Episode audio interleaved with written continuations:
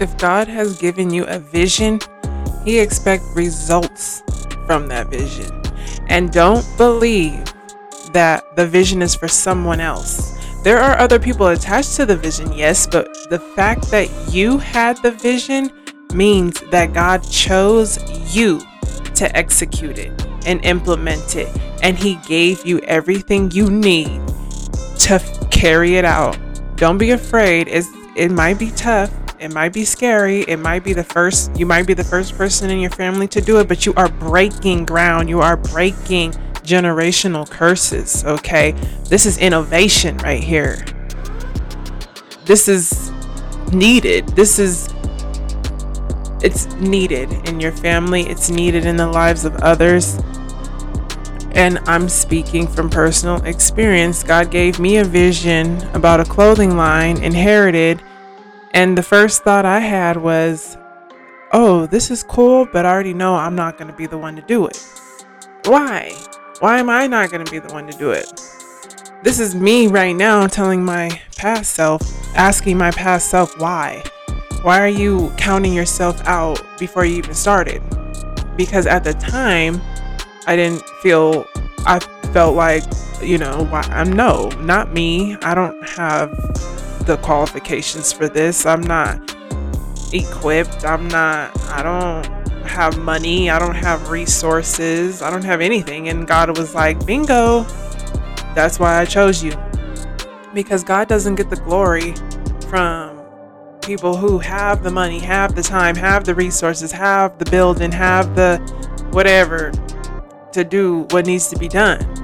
He uses the broken and the lost, the people who come from nothing, uses them mightily and greatly to show who he is. Like, show his power, show his glory, show his strength, and not just to show off, but to show us that everything we need is found in him and we need to trust him with our lives.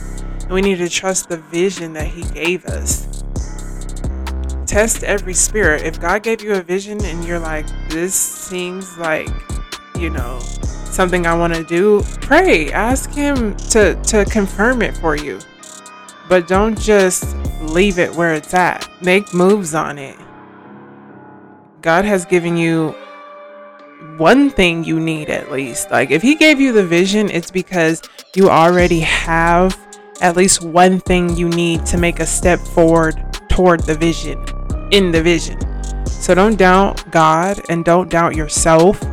Don't expect your friends and your family to know how to help you or to even encourage you. Sometimes God is your only encouragement. Sometimes complete strangers are your only encouragement because the people who already know you, they they don't have vision or they also have little faith. And just like Jesus said, he couldn't perform miracles in Nazareth really because everyone claimed to know him. They grew up with him. They knew his mother and his father were, and they were like, this, he can't do those things. So he did very little miracles in his hometown. And God wants us to apply that to our lives too. Sometimes the people in our circle that we know already, friends and family, they're not going where God is taking us. So we can't look to them for encouragement or help or support. But God is our ultimate support. He's our ultimate help. He's our ultimate provider. And I know some of you out there have had vision from God. That's why I'm speaking on this. God has given you an idea, He has given you plans, He has given you visions, He has given you goals that you are passionate about, that you think about every day, but you haven't made moves on. So I'm here to encourage you. I'm here to encourage you because I did the same thing. I slept on the vision that God gave me for like a year until somebody gave me this same speech and I just started making moves and things just started flowing one thing after another. And yes it was hard. I hit many of roadblocks but I persisted. I persisted through them. I jumped over them like running track running a race. There's hurdles. You have to jump over them and keep keep going so that's what you need to do as well. And that's what the church is here for, the body of Christ. We pray for each other. We may not know each other, but we know that we all belong in the same body. And we pray for our body to be healed, made whole, restored, have faith, increased, be strong, have strength. So just know that somebody's praying for you.